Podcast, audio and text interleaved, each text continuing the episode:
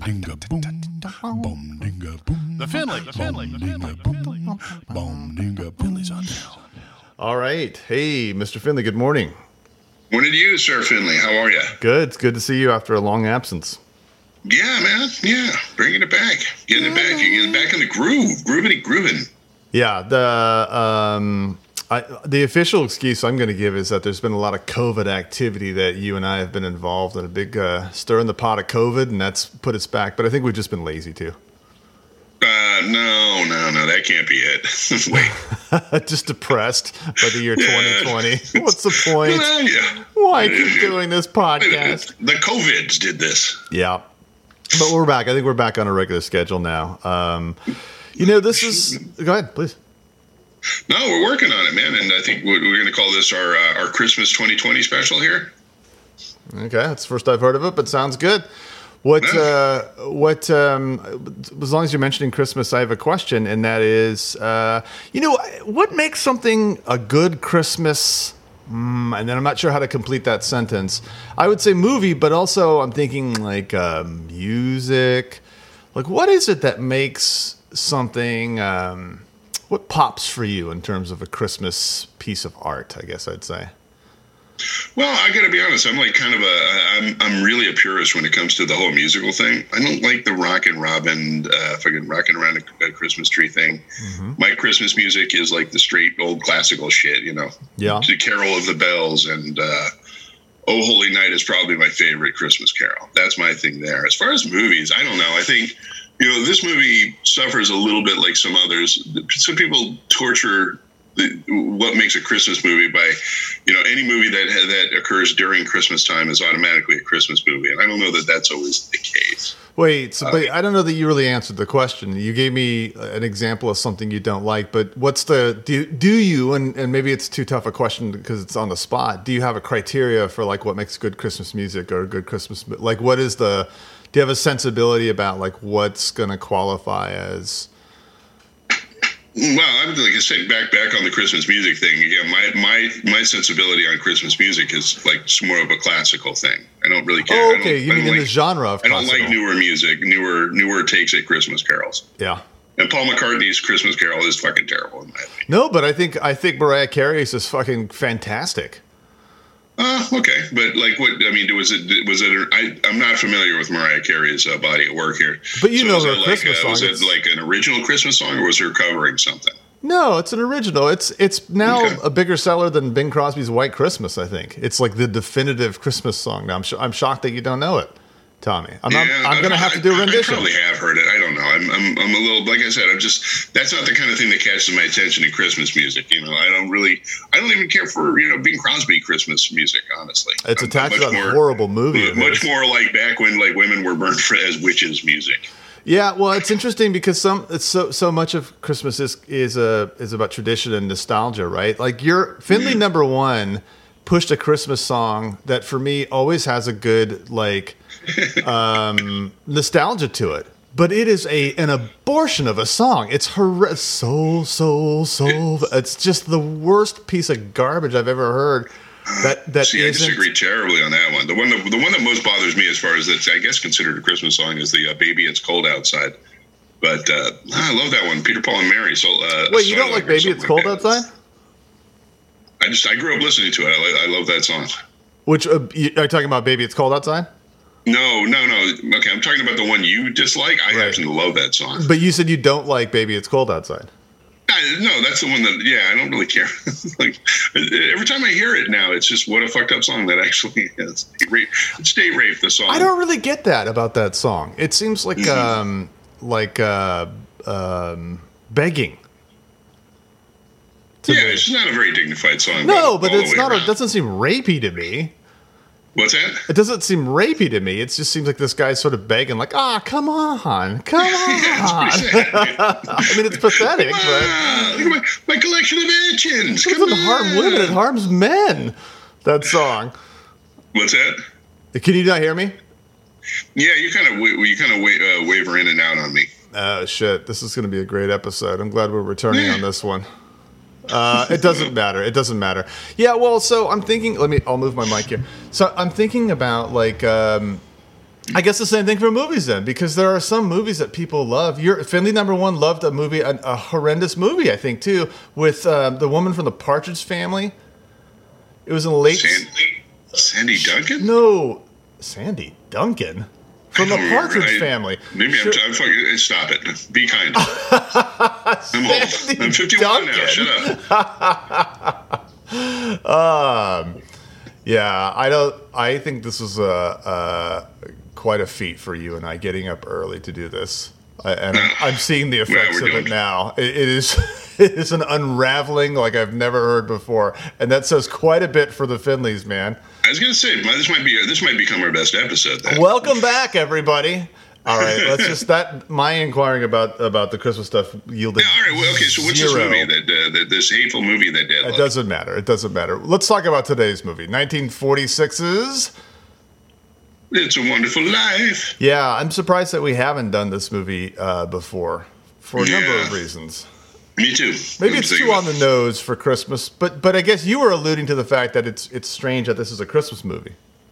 Well, uh, on a, on several different, I would say on a couple of different levels. First off, it wasn't intended to be a Christmas movie when they first came out with it. It just it happened to occur uh, sort of at Christmas time was you know the ending of it, and so yeah, like I said, it wasn't it wasn't intended as such to be a Christmas movie. And more to the point, it's a fucking dark movie. It's it's really dark for a Christmas movie, I think. Yeah.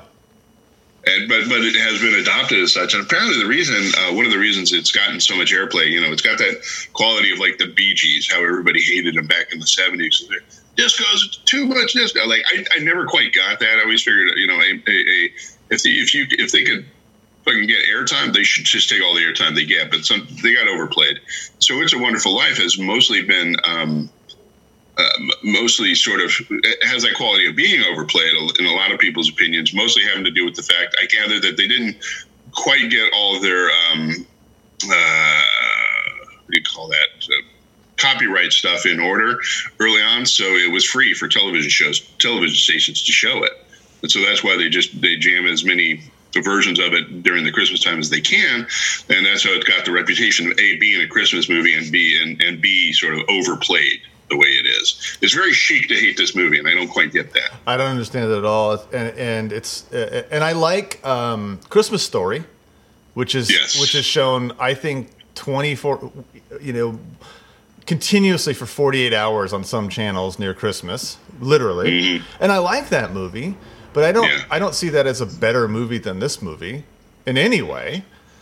Um, and and yeah, as far as the Christmas thing goes, yeah, I'm sort of half with you and half not with you. I, I understand what you mean about it. Sort of, it, why is this a Christmas movie other than it ends on Christmas? Except that it seems like thematically the movie sort of touches on everything that you also want to touch on during Christmas, which is sort of like community.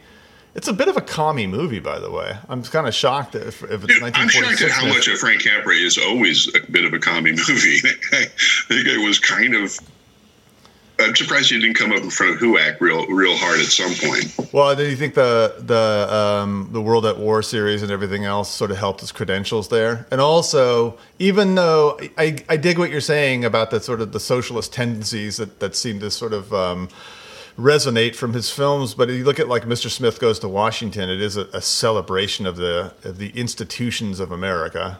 Well, no. Here's the thing: it's a celebration of the institutions of America, while it's also uh, it's also really pointing out the heavy graft and corruption going on, and it has senators hiring thugs to throw you know newspaper boys into the ditch. Like Yeah. it's a it's a it's Capra. I think has a darker is a darker director than he ever his reputation would ever suggest. And he's got he's got a little bit of that. He's got a, he, he's got a he's got the thing where uh, I don't, he's not so much a socialist or a communist, but he's not. He's just he, he celebrates us while still saying we're kind of fucked up. Well, he's a. It seems like a better word would be a populist. Okay, there you go. Okay. Yeah, and and you know we've seen in recent years what populism can mean, the different stripes that populism can take, I suppose. you know, and it's that old question if he's if he's talking about you know the corrupt aspects of American government, um, isn't that ultimately one could argue like the ultimate pro-American statement? Like we need to you know drain the swamp. I guess would be the uh, the Right. modern equivalent, right? So it's hard to see which direction he's going there. But yeah, I never understood why this movie got so much hate. Yeah, I think it's just because I think it's as much as anything, it's an overplayed. Uh, it's overplayed. Uh, that's got. I think that's mostly it. Honestly, Yeah. I don't see it. I don't see it otherwise. I think this is a this is a this is a great movie. In fact, it, you know, as far as like it being a Christmas movie, I'd almost uh, just on rewatching it, I almost wanted to classify it as a male existential horror movie in a sense. But, Male as in as in the gender. yeah, yeah, for for men, yeah, for it's, it's there's something of an existential horror movie because we watch a guy who never really achieves anything he he wanted to, uh, you know, and he, he has let all of his dreams sort of go by the by the wayside in in order to you know take responsibility for all the various things in his life. Kind of, a, it's kind of a bummer from a, from a you know from a from a male point of view, and kind of not at the same time. I think it has that same quality. It's a little bit ambiguous on that. Yeah, I don't. I didn't really catch the. I never caught the the gender aspect that you're talking about. But there's something similar about. Um, there's a creepy aspect of the lesson in this film being that if you if you sacrifice everything that you want in life, that's how you, that's how you're recognized. Yes, yeah, And that- yeah, and that's- kind of, it's a bit- kind of it's a bit And at the end, unbearable. You just see a man defeated and accepting his ultimate, his ultimate defeat. There. I mean, in some ways, it's it's sort of a strange film because I think it's a really really good film with um, a, a, an abysmal uh, theme yeah, yeah, in a yeah. way, you know. I can go with you on that. Yeah, it's really a, well abysmal or just depressing. I don't know, but No, because I think I mean as as a, as a point, if you wanted to call that propaganda, right? The idea that it's like you know, ask not what your country can do for you, but what you can do for your country. That's another. I, I never understood the appeal of of that Kennedy phrase. Oh, thank you. wow, let's all gather around and not you know to deny ourselves for our country. I don't know. Maybe yeah. Although, although maybe we'd be a healthier uh, society now if we if we took a little bit more of that to heart. I don't know. But yeah, I don't know. It's just a freaking. Uh, it's it's just a. Uh, I love this movie, man. The, the acting. What about the acting? Okay, I you're think, taking Clarence, I think Clarence is a little over the top, but I think all the all, overall the acting is pretty good. Wouldn't you say? you're taking a Maison approach here. I see, like Mm-hmm. like topic by topic. You're taking that like a Steve Maison approach. No, no, no. It's just early in the morning. My brain is Yeah, functioning in this. Well, manner- okay. I mean, look, um, it's a film. I mean, I guess would it be worth before we get into the acting thing, just for anyone who hasn't seen this movie? Because I feel like this is a str- Oh yeah, okay, one of those weird enough. You're right. episodes where it's like you just assume it's like talking about the Wizard of Oz or something. You just assume everyone's seen it, but I think everybody has, but okay. Let's, yeah, let's go. no, fair enough. I mean, I don't want without. Let's just simplify it and then tell me where where I go wrong, and I'll tell you. Um, small town. It really the the sort of the big um, conflict is is between um, old man Potter Lionel Barrymore and uh, uh, at home in a wheelchair. Lionel Barrymore. He's just a prick. He's great. Um, um, who has a kind of a, a stranglehold on the on the small town Bedford Falls, upstate New York. Um, and there's one institution that's keeping the town from t- totally knuckling under to Old Man Potter, and it's the Building Savings and Loan, which which takes a generous attitude um, toward uh, people's dreams. Let's say the ev- the everyman's dream of having a family and a home, and not having to crawl to, to this Potter guy who owns the bank and everything else. And And Let's be honest. Like, like Potter is like pretty much the ultimate plutocrat here. Like, it's he's uh, he, he's a he's a rough customer business wise and completely ruthless. yeah, and, A money for money's sake guy. yeah, and and yeah, but that's what's interesting is he espouses of like pure capitalism, which is that's it kind of goes back to our thing about Capra, but we'll, I guess we can go back to that.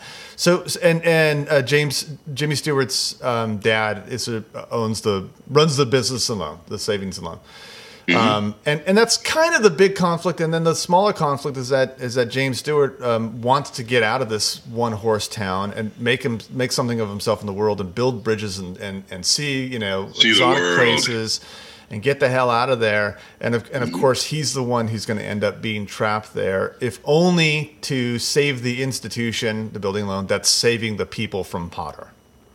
Right. Well, there's that, and then there's then there, there, there, there's there's his scheming wife who also uh, that ruins his life. It's a few scheming ladies in this thing. There's Violet, the she, town she wasn't whore. married when they're like six. Yeah, but she, there's she's angling for him when she's 6 Mm-hmm. and then there's the town whore Violet, who's a whorish at six even in this film. and uh, but it's His camper goes subtle.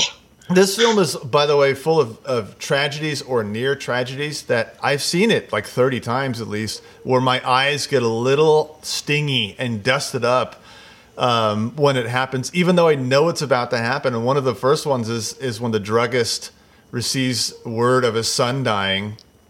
Dude, that is the fun. That that scene. Okay, quit hitting my bad ear. Fuck, that is rough, man. Right, right, and and and it's it is rough, but it's also sort of like oh god, it's it's full of like redemption and like you know the idea Yeah. that because the kid had saved It's, the, strangely satisfying and hard to watch at the same time. Yeah, and because because Jimmy Stewart as a kid had had saved the druggist from accidentally murdering someone essentially with his drugs, his, his poison that that he had put together because he was in grief over his own son dying. That that the druggist never never he never told anyone about it. The druggist always owed his life to him, and like so that's the beginning, right? That's the seed we get for this this thing about how Jimmy Stewart. He, But there's also the thing where hold on, I understand now. Yeah. Is uh, the, the the fact that the druggist was smacking him on the ear was made rough by the fact that he had saved his brother previously, his brother's life. Yeah. Uh, during uh, during like an ice uh, like an ice skating uh, like an ice sledding accident, the kid had gone into the water. He'd saved him, caught a cold, and that had damaged his ear. So well, there's a that, bunch of them like oh, that. that comes into play later. There's about 50 of those in this film, and and and it, of course it's also kind of got got like the butterfly effect thing, right? So it's like without the the little George Bailey, what other things would or wouldn't have happened? And of course, this film suggests that they would be detrimental. Uh, and if you follow the logic of the film, it really means that also, without a lot of people, we wouldn't be in as much shit as we're in either. I mean, if you can't just look at it, really opens the door to the other possibility. Really, what about Jimmy Potter not being should have been wishing is that Mr. Potter had never been born. Yeah, exactly. That would have been a totally different fucking world. Yeah, yeah, entirely. So, so there, there's all of that, and and uh, but it's yeah. So it's like it's a film about. I guess it's about choices you make, but also about circumstances and and those the the confluence of of free will and determinism. Is that possible? I but I don't know if it's anything about the choices you make. Is it really? It's just Yeah, Cause, because- George Bailey is just is he's a character. Like, well, because now that I'm thinking about it, there's really good acting in this movie around the fact that most of the people in it are caricatures of one kind or another.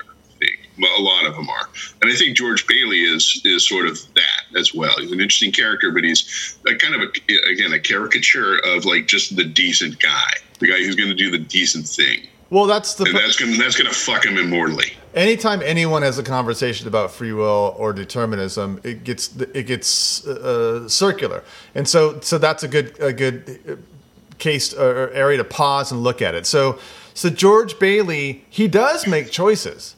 He does make choices that keep him in that town, but those choices the choices he makes are because he's quote unquote such a good guy. So so yeah, to what degree is he really making a choice is, is an interesting question. I mean, that's that's another thing I like about this movie is it's it's it's sort of booed, you know, uh, and hissed at for being like too feel good and corny, but I think it's it's highly philosophical. This movie. Yeah, it really is actually. Yeah, I, I would agree with you on that. It asks, it asks, and I guess tries to answer a lot of sort of philosophical questions. It, it's like most Capra movies are a rhetor- There's a, there's a rhetorical con- there's a rhetorical concept behind every one of them. I think. Yeah, I guess you're right.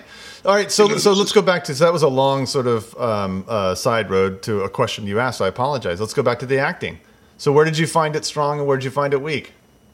I think the acting overall was very strong. I think the weakness of any of the acting is, that, is as I just said, everybody is more or less sort of a caricature of some kind of a again a rhetorical concept that they're trying to go for. But people can rise out of it. Look look at Jimmy Stewart. Mary, Mary, don't you know me, Mary? I mean, you know, Oh, yeah, the, the guy who owns the restaurant, Luigi, the good, the the, the, ni- the, nice immigrant, right? And, and how are we supposed to treat them? Like Wow. everybody, everyone there is like is like um, to, to use a word we've overused in the past. It's a, it's a kind of a trope of an American slice. And that, but again, that's Capra. That's what that's that's the medium he works in best, I think. well, excuse me. Like the like the good Irish cop. There's a good Irish cop. There's a there's a nice there's a good cabbie in there. It's- Oh, well, they're good friends, Tom, and their names are Bert and Ernie. Imagine that. Hmm. And there's a, of course, They're gay roommates Annie, too. They never say that, but we're pretty sure. Annie, the African American maid, who's you know jo- you know kind of the stand-in mother and and jovial, and you can sort of dance with her when she doesn't want to be danced with. I mean, there's there's stuff in here for sure that that uh, does not, mm, shall we say, age well. No, yeah, yeah. But it's that I think isn't that isn't that a tiresome argument we're always having on this thing, which is these movies they're just not built they're not built for the modern sensibility to a certain extent, and there's just no way to make them that way. Uh, yeah, that's that's true, and it could. I would I would agree that it's a tired conversation until suddenly you run into an older movie that did have a different sensibility. You know what I mean? Like, um, But we do have to do. Uh, we do have to do. Uh, was it? Uh, Birth of a Nation at some point. I was thinking of uh, uh, the Big City, that Indian movie we, we um, reviewed not long ago. Mm-hmm. Um, anyway, so so okay, so um, I I think that there are probably the the uh, biggest surprise to me. Did you know in the dance scene where um, Donna Reed kind of rebuffs her the, the guy who brought her to the dance for in favor of Jimmy Stewart. You know who that is, right? No, That's Alfalfa. really. Yeah. Carl Switzer, who was who who my personality, who who was relegated to, to roles like that by 1946, and by 1959 was stabbed to death. Really? Yeah. Whoa. What did he do? What didn't he do? That whole Our Gang, you know, Jackie um. Coogan got the best deal of all of them for merely being raped for his money. Froggy, if you recall, he was run over by a bus. No. Um, a lot of the Our Gang kids were uh, suffered horrible deaths. Right. I think well, Coogan did. Uh, I think Coogan's definitely the one who came out of it. He was eventually Uncle Fester, which I didn't know that for a long time. and he directed one of the greatest television shows of all time.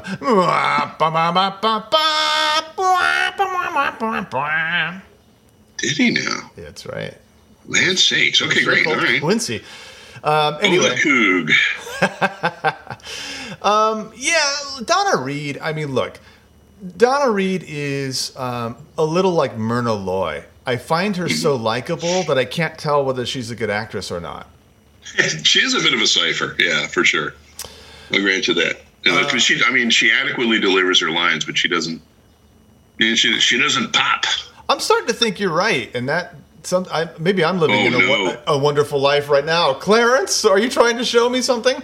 But Tom, Tom is right, and it's that I'm thinking about Lionel Barrymore, and it's like, well, you couldn't no more of a caricature could you find than than old man Potter.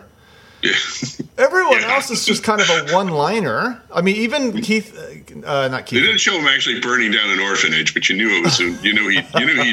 You knew that would make him smile hard. The cop, who I who I believe is Ward Bond, by the way. It is, yeah. Um, the cop and, and the, Beloved character actor. Bert and Ernie, the, the taxi driver and the cop, they're sort of co-stars, but I don't think they have more than six lines apiece. What- and four of them are them singing during a honey during a shitty honeymoon. Creepily, as James Stewart puts the nails to Donna Reed, we suppose. Oh, Yeah, what about what about, the, what about the panicky American populace going into their bank and wanting their money regardless? You know, that, even that's a even that's a chunk of like genuine Americana right there. Yeah, but here comes the commie. Uh, uh, what's his name? Our director, who I'm forgetting all of a sudden. Uh, Frank Capra. Frank Capra. Um, they give away their own money. Uh huh. The See, gulag is next, my friend. right there, right there, Barry Sanders. Um,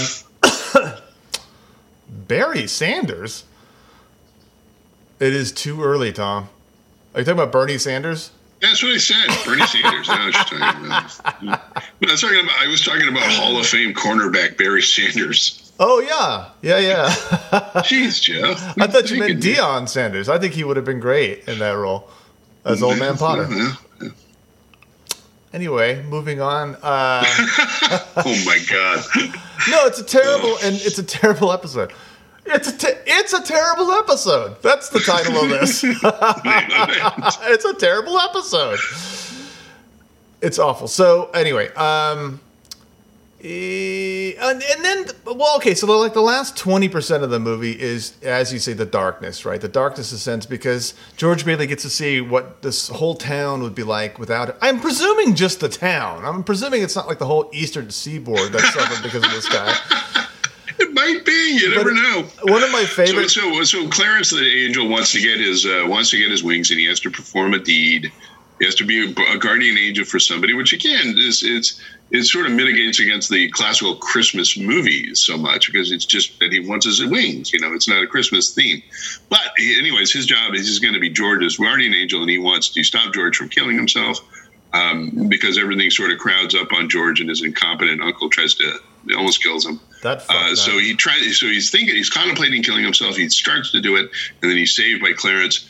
And basically, the whole point of the movie is Clarence shows him what the world would have been like. Specifically, Bedford Falls, his town, would have been like if he had never been born. So, boom. That's one of my what favorite. goes on. one of the, my favorite manifestations of his never been having been born is that he goes back to the town and he looks up at the marquee and it's like dirty movies. Yeah.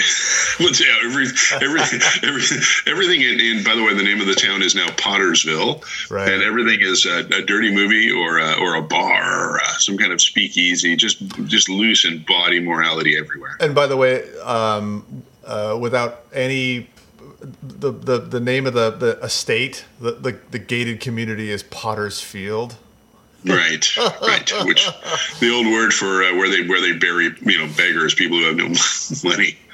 Uh, yeah, it's about, and, and I like the fact that they never stop and say what Bedford Falls actually does. Like, what's their what's the industry in that town? No, they Like, did. how could it possibly support that many bars and speakeasies?